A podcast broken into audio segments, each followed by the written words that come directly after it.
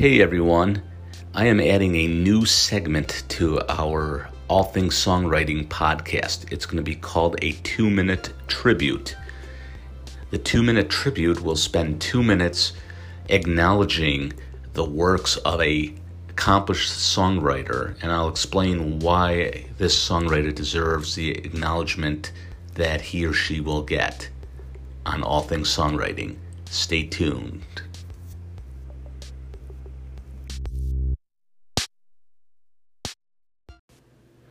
Welcome to the podcast, All Things Songwriting. I'm your host, Simon Parker. Today's episode, Two Minute Tribute, Dan Hartman. Our first tribute on All Things Songwriting goes to the songwriter, the late Dan Hartman. Dan Hartman was a member of the Edgar Winter Group, and in 1973 he wrote their smash hit, Free Ride. That song is a staple in classic rock music today and should be in rotation on classic rock stations as we speak. For those of you not familiar with the song, you can go to YouTube and take a listen to it. But for those of us who uh, grew up listening to music in, from the 70s and 80s, um, we're well familiar with that song. That song was played quite a bit on radio. But Hartman's uh, talents weren't just relegated to the Edgar Winter Group. He wrote for himself as well. And in 1984, he wrote the song I Can Dream About You that went to number six in the US. The song was one of the most played songs according to Billboard magazine in the US that year.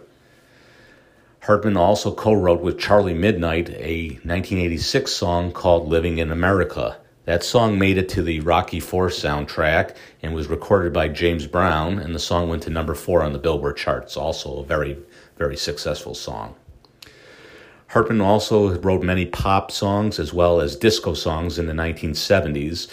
And if you go to his Wikipedia page, you should be able to get a list of all the songs. We don't have time to go through them all, but there's an extensive list of songs that he's written that have notoriety.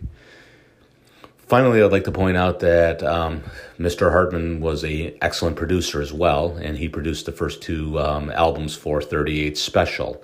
Although they did not garner any hit songs, and he didn't write any hit songs for the group, nevertheless, his production helped the band develop to a point where they could write hit songs, and the next album was very successful for 38 Special.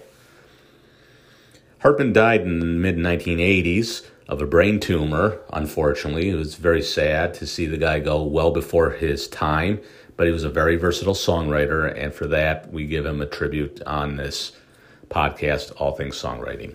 So that's it for Dan Hartman. I hope you all enjoyed the uh, overview, and I hope you guys take a chance, take the time, take a have a chance to take a listen to his music. It's really good music and very versatile, and you can learn a lot from him as a songwriter.